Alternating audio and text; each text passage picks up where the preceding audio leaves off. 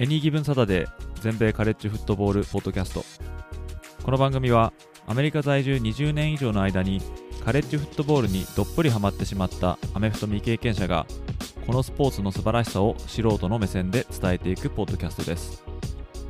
NFL のことは知っているけれどカレッジフットボールのことはよくわからないという方や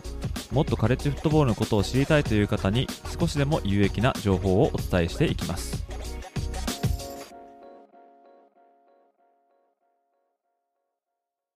皆様ご機嫌いかがでしょうか？こちら全米カレッジフットボールファンサイトエニーギブンサタデーがお送りするポッドキャストです。1ヶ月ポッドキャストチャレンジ。20日目の今日はいつものようにチーム紹介となります。今回で18校目となるチーム紹介はフロリダ大学となります。今回のエピソードでもマージングバンドによるファイトソングを少しだけご紹介いたしますのでそれをお聞きになりたい方はぜひ Spotify のアプリでこのエピソードを聞いていただけると幸いです。それ以外のアプリで聞かれる方はそのファイトソングのパート以外はすべて普通に聞くことができます。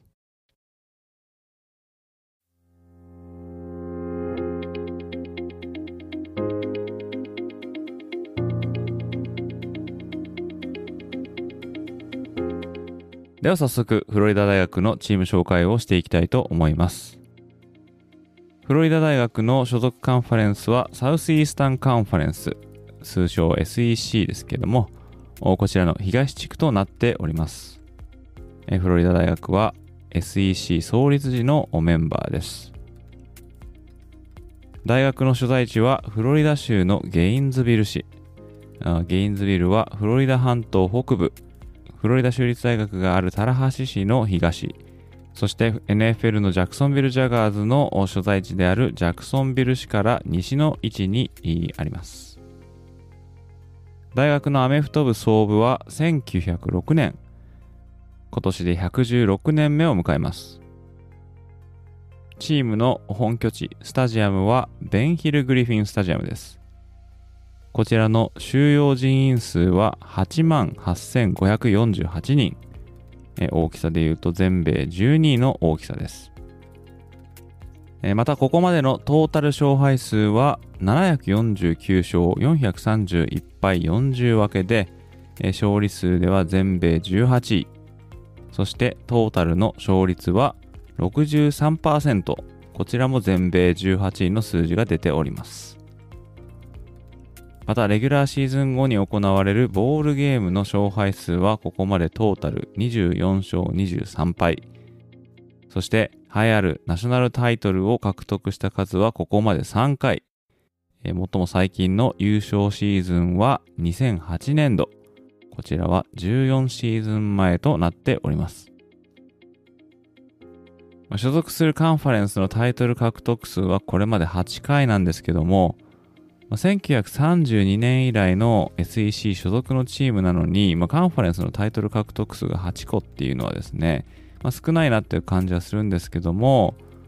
まあ、最初にタイトルを取ったというのが1991年ということで、まあ、常に強いチームだったというわけではなかったということで、まあ、逆に言うと1990年代に入って急激に力をつけたチームと、まあ、いうことができると思います。次に個人賞の最高峰のアワードと言われるハイズマントロフィー、こちらの獲得選手数はこれまで3人。まずは1966年に QB としてこの賞を受賞したスティーブ・スパリア。スパリアさんのことはですね、口述しますけれども、まあ、後に母校に凱旋してヘッドコーチを務めるという人物です。次に受賞したのは1996年の QB、ダニー・ワーフェル。1995年と1996年に数々の SEC 並びに NCAA の記録を塗り替えたというクォーターバックです。そして2007年に受賞したティム・ティーボ。こちらもクォーターバックとなっておりますけども、まあ、カレッジフットボール史上初の2年生でのハイズマントロフィー受賞者ということで、えー、まあそのプレースタイルとか、あキャラクターからですね、フロリダ大学出身プレイヤーとしてだけではなくて、まあ、近年のカレッジフットボール界においても非常にカリスマ的存在、それがティム・ティーボとなっております。続いては、現在のフロリダ大学の監督をご紹介したいと思います。こちらはビリー・ネイピア監督。まあ、2022年度シーズンがフロリダ大学での1年目ということで、2018年から4年間はルイジアナ大ラフィエット校で指揮をしておりまして、この間40勝12敗という成績を収めております。ま、特に最後3年間は全て2桁勝利数を獲得ということで、かつてはアラバマ大学でニック・セイバン監督の下でアシスタントを務めたこともある今後楽しみな監督となっております。また過去の主なフロリダ大学の監督をここではご紹介していきたいと思うんですけども、まずは1990年から2001年までチームを率いたスティーブ・スパリア監督です。先ほども紹介した通り、1966年のハイズマントロフィー受賞者であるこのスパリア監督は1990年に、まあ、母校に監督として凱旋しております。トロフィー受賞者が大学の監督になるっていうのは初のことだったんですけども、このスパリア監督がフロリダ大学に在任した12年間で SEC タイトルが6つ、ナショナルタイトルは1996年の1つということで、一時代を築いた監督ですね。特にこの1996年には、クォーターバックのダニー・ワーフェルがハイズマントロフィーを受賞したんですけども、まあ、トロフィーを受賞した選手が監督になって、トロフィー受賞選手を指導したという、まあ、唯一のケースになっております。このスパリア監督はフロリダ大学の後にワシントン・レッドスキンズ入りして NFL に挑戦するんですけども、まあ、残念ながら失敗に終わりまして、えー、後には同じ SEC に所属するサウスカロライナ大学の監督にも就任しておりますが、まあ、現在は母校であるフロリダ大学のアドバイザーに就任しております。次に紹介したいのは2005年から2010年までフロリダ大学を指揮したアーバン・マイヤー監督です。このマイヤー監督はその前年となる2004年にユタ大を13勝0敗に導くという偉業を成し遂げてますけれども、まあ、このチームには2005年のドラフトで総合1位に選ばれることになる、まあ、クォーターバックのアレックス・スミスも所属してました。ま、その当時のコーチ市場では最もホットだったと言えるこのマイヤー監督が、まあ、フロリダ大学に就任すると、その2年目の2006年には、いきなりナショナルタイトルを獲得して、さらにその2年後となる2008年にも全米制覇を成し遂げて、まあ、カレッジ界では最強ヘッドコーチの仲間入りを果たしたと、まあ、いう人物ですね。まあ、彼の素晴らしいリクルーティングのおかげで、大変多くのタレントを、まあ、フロリダ大用してましたけども、まあ、一方でチーム内で規律的な問題がまあ絶えなかったという、まあ、ちょっと裏の面も持ってました。そんな中、2010年度シーズン後に、まあ、自身の健康上の理由で、えー、コーチ業から引退ということでフロリダ大を離れました。まあ、ただあ、その2年後となる2012年には、自身の健康の具合が良くなったということで、オハイオ州立大の監督に就任することで現場復帰して、ま、2014年にもオハイオステートでナショナルタイトルを獲得しています。まあ、最近では先シーズンジャクソンビル・ジャガーズのヘッドコーチに就任するもオンフィールド並びにオフフィールドで問題を起こして1年も待たずに解雇されたというのはまあ記憶に新しいところですね。ここからは元フロリダ大学の主な選手こちらを紹介していきたいと思うんですけどもまずはかつてクォーターバックとしてプレーして現在は NFL の解説者として活躍しているクリス・コリンスワース。ダラスカウボーイで活躍したランニングバックのエミット・スミス。テネシー・タイタンズで活躍したディフェンシブエンドのジェボン・カース。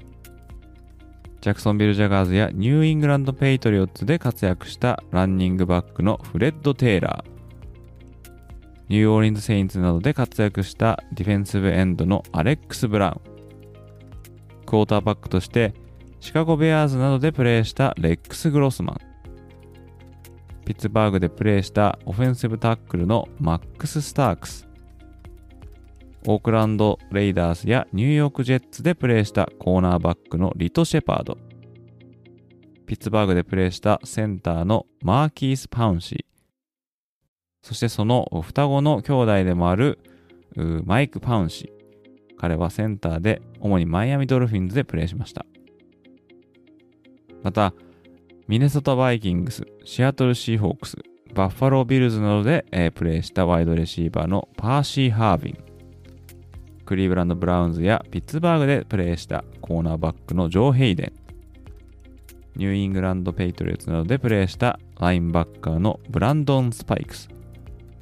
主にシンシナティ・ベンガルズでプレーして、先日カンサスシティ・チーフスに移籍したディフェンシブエンドのカルロス・ダンラップ、そして昨年テネシーでプレーしたコーナーバックのジェノリス・ジェンキンス、まあ、そういった数々の名選手がフロリダ大学出身の選手となっております。次に紹介したいのはフロリダ大学のニックネームです。彼らのニックネームはゲーターズですね。ゲーターズっていうのはワニのことなんですけども、フロリダ大学のキャンパス内にあるこのレイクアリス、まあ、アリス湖ですね。この湖にはですね、まあ実際にワニが生息しているなんてこともあるみたいなんですけども、まあ、彼らのマスコットは着ぐるみのワニであるアルバートとアルバータ。アルバートはオスのワニ、アルバータはメスのワニとなっております。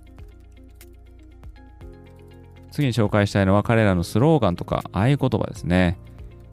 まあ、有名なので言えば、まあ、Go Gators そのままといえばそのままなんですけども、街でファン同士とかがすれ違うときに、まあ、ゴーゲーターズなんていうですね、えー、いう言葉を使って挨拶代わりに言葉を交わすなんていうこともよくあることみたいなんですけれども、まあ、次に紹介したいのは、ファイトソングですね。フロリダ大学のファイトソング、こちらはオレンジブルーになってます。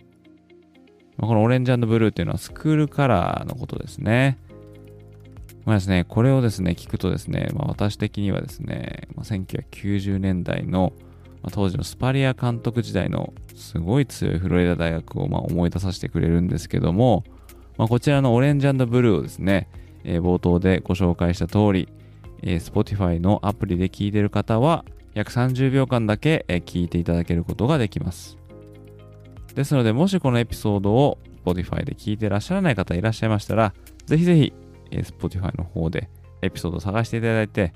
そちらの方で聞いていただけると、この曲をチェックすることができます。ということで、えー、フロリダ大学のファイトソング、オレンジブルー、聴いてください。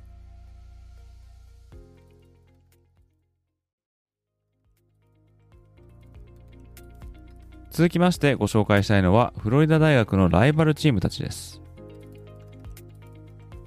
まず紹介したいのはフロリダ州立大学ですね。前回のエピソードでもお話しした通り、1990年代に入ってお互いが全米トップチームになったことで、このライバル関係がま激化したんですけども、まあ、スパリア監督はですね、まあ、フロリダステート、これ FSU って訳すんですけども、まあ、そのことをですね、フリーシューユニバーシティの FSU だなんて揶揄したことも、あ、るんですけども、まあ、これは当時、この FSU の選手たちが、ただでシューズを配られていたなんていう疑惑が起きたためで、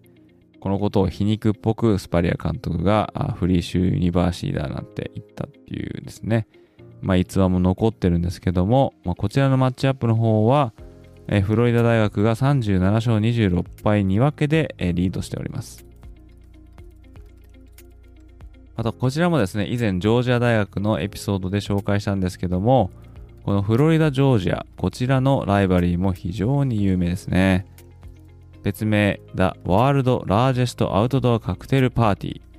ま、訳せば世界最大級の屋外カクテルパーティーなんて、呼ばれますけども、ま、こちらも全米カレッジフットボールを代表する激しいライバリーとなってますね。こちらの方はジョージア大学が53勝44敗2分けでリードしております。また、テネシー大とのライバル関係も非常に有名ですね。こちらのライバリーも1990年代にピークを迎えるんですけども、このスパリア体制のフロリダ大学とフィリップ・フルマー体制のテネシー大学っていうのは、まあ、常に上位にランクされたまま、シーズンの序盤で早くも対戦するというのが恒例になってました。当時は9月の最大のマッチアップとして、最大級の注目を浴びていたということで、ちょうどこの頃、カレッジフットボールにはまり出した私としても、このテネシー、ジョージアというマッチアップには非常に興奮した記憶があります。こちらの方は現在までフロリダ大学が31勝20敗でリードしております。また、ルイジアナ州立大学とのライバリーもありますね。まあ、こちらの方はスワンプボールとか言われるみたいなんですけども、まあ、このスワンプっていうのは沼とか、まあ、湿地帯ということで、お互いのキャンパスがそのような場所にあるということから来てると思うんですけども、まあ、お互いが SEC 設立時のメンバーということで、えー、長いこと対戦が行われてきましたが、こちらの方は現在まで33勝32敗3分けで、えー、フロリダ大学がかろうじてリードしてますね。そして最後に紹介したいライバリーはマイアミ大学です。1938年から対戦がある、まあ、フロリダ大学にとっては同じフロリダ州にある大学とのマッチアップの中では最も多く開催されている試合となっております。ただ2000年に入るとその開催頻度が減ってしまったんですけども、まあ、開催されればその盛り上がり度はなかなかのものとなっておりますけれども、こちらの方はこれまでマイアミ大学が35勝31敗でリードしております。そして最後にご紹介したいのはフロリダ大学のトラディションです。まずはじめに紹介したいのはゲーターチョンプです。これはですね、両手を使ってワニの口をもするジェスチャーなんですけども、まあ、映画のジョーズで、まあ、サメが登場する時のあの BGM を彷彿とさせる曲を流して、ま、それに合わせてファンたちは両手を使ってワニが噛みつくようなジェスチャーをするんですね。ただこの曲がなくてもフロリダファンたちはこのゲーターチョンプをまよく使うんですけども、まあ、それはですね、まあ、テキサス大学のロングホーンのハンドジェスチャー、まあ、フックデム。これやサザンカリフォルニア大学のピースサイン、えー、まあ、こういったジェスチャーとま使い方はよく似てると思うんですけども、このゲーターチョップの模様、こちらの方ですね、概要欄に載せた動画でチェックしていただけると、まあ、それがどんなものなのかっていうのは理解して、え、いただけると思うので、ま、そちらの方を時間がある時にチェックしていただけると幸いです。次にご紹介したいのはゲイターベイトです。こちらも同じくフロリダ大としてはおなじみのちゃんとなんですけども、特にフロリダ大学を追っている方はよく聞いたことがあるフレーズだと思うんですよね。まあ、ゲーターチョンプを繰り出しながら、まあ、ゲータベイトと叫ぶというものなんですけども、このベイトっていうのは、まあ、おとりの餌の意味で、まあ、相手をワニ、まあ、つまりフロリダゲーターですね。そのワニに食わせるという意味があるわけですね。ただですね、えー、近年にはですね、実際にワニを密漁していた集団が、かつて黒人の赤ちゃんをワニを捕獲するためのベイトとして使っていたなんていう歴史的な資料が見つかって、まあ、フロリダ大学のこのチャントにはですね、人種差別的な意味合いはないという決断は下されたんですけども、まあ、この言葉自体が持つその悪しき習慣を連想させるこのことで、えー、ゲーターベイトの掛け声は残念ながら禁止されて、えー、しまいましたね。こちらのゲーターベイトの方の動画の方も、まあ、現在使われてないんですけども、概要欄の方にご紹介させていただきます。そして最後にご紹介したいトラディションは Mr.2 Bits です。これ何かというとですね、過去60年間にわたってフロリダ大学の非公式チアリーダーを務めた方なんですけども、まあ、この方、フロリダ州のタンパ市に住んでいた、あまあ、一ファンのジョージ・エドモンソンさんのことなんですよね。まあ、かつてですね、フロリダ大学が非常に弱小チームだった頃、1949年にまあ、自分たちのホームゲームなのに試合開始前からブーイングが飛び交っていたっていうことにですね、業を煮やしたエドモンソンさんがスタンドから声掛けをし始めたことがきっかけと言われてるんですけども、それが少しずつ認知されて、えー、まあスタンドのファンにとってエドモンソンさんはあまあ有名人になるんですね。彼のこの掛け声はですね、2 bits, 4 bits, 6 bits, a dollar, all four gators stand up and holler と、まあ、このフレーズをですね、大きなジェスチャーを交えて叫ぶんですね。まあ、その2ビッツ、4ビッツっていうたびにファンはスタジアムで雄たけびを上げるんですけども、まあ、このビッツっていうのはですね、まあ、ビットの複数形ということで、でビットは1ドルの8分の1の単位ということで、だから2ビッツが4個で1ドルになるというわけですね。2ビッツ、4ビッツ、6ビッツ、8つのビッツで1ダラーってことですね。まあ、その1ダラーで、まあ、キリがいいっていうことだと思うんですけども、これをすべてゲーターズに捧げると。まあ、そういうエドモンさんのオリジナルの掛け声ですね。1970年代には大学側は彼を実際にフィールドに招いてこの2ビッツが試合前の伝統の用事になっていくんですけども、まあ、そこから、まあ、その彼のことはミスター2ビッツというふうにみんながこう呼ぶようになります。そしてエドモンソンさんは86歳でミスター2ビッツ役を引退するまで60年間フロリダ大学の顔として、貢献してきたということなんですけども、まあ、ちなみに彼が最初にこのパフォーマンスを披露したっていうのが1949年のシタデル大戦だったんですけども、ま、彼の引退試合となったのが2008年のシタデル大だったということで、まあ、なんという運命なんだろうと思わせてくれるエピソードですね。まあ、彼が引退した後はマスコットのアルバートとアルバータがこの2ビッツを引き継いだんですけども、まあ、この他にはフロリダ大学にゆかりのある人物が、まあ、特別出演するなどしてこの伝統は未だに受け継がれております。ということでここまでフロリダ大学のチーム紹介をしてきたんですけれども、まあ、意外にも長いこと弱小扱いされてきた、まあ、フロリダ大学ですが、まあ、私がカレッジフットボールを見始めた1990年代にはですね、まあ、すでに彼ら SEC タイトルを毎年狙えるだけではなく、ナショナルタイトル争いにも常に顔を並べる、まあ、強豪校になっていました。まあ、青色とオレンジというですね、大変際立つカラーリングを持つ彼らは、そのスタジアムの盛り上がり、さらに当時珍しかった超パスオフェンス、これはファンアンガンっていうオフェンスだったんですけども、これを SEC に持ち込んだスティーブ・スパリア監督の指揮下で、その強さを謳歌していました。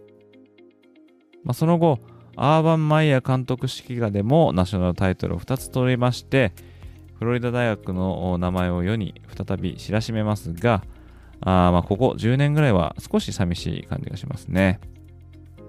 まあ、つい最近はダン・マレン監督を擁して、まあ、上り上司かと思われましたが、そのダン・マレン監督も昨シーズン途中で解雇されてしまいました。今年からそのマレン監督の後を継ぐビリー・ネイピア監督。こちらの方はルイジアナ大ラフィエット校で卓越した指導力を発揮して、短期間で彼らをランカーチームに育て上げて、その手腕を買われてフロリダ大学再建を任されますけれども、果たして彼の指揮下で強いフロリダ大学が戻ってくるのかどうか、興味津々ですね。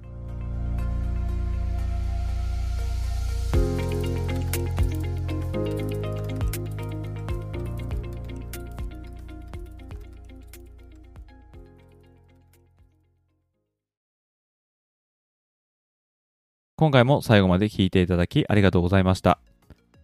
このポッドキャストをもっとたくさんの皆様にお伝えするために、もし面白かったと思っていただけたら、このエピソードの告知ツイートをぜひリツイートして拡散に協力していただけると非常にありがたいです。また、Apple Podcast で視聴されているリスナーの方は、ぜひぜひ感想をコメント欄の方にお願いいたします。Spotify や Google Podcast、Amazon Music で視聴されている方は、ぜひ高評価の星の方をなるべく多くけていただけると嬉しいです。リスナーの皆様と一緒にニッチなカレッジフットボールの世界を少しでも多くの方に知ってもらえるよう今後もポッドキャスト、ライブ配信、ウェブサイトでコンテンツを発信していきますので皆様よろしくお願いいたします。それでは次回のエピソードでまたお会いいたしましょう。どうもありがとうございました。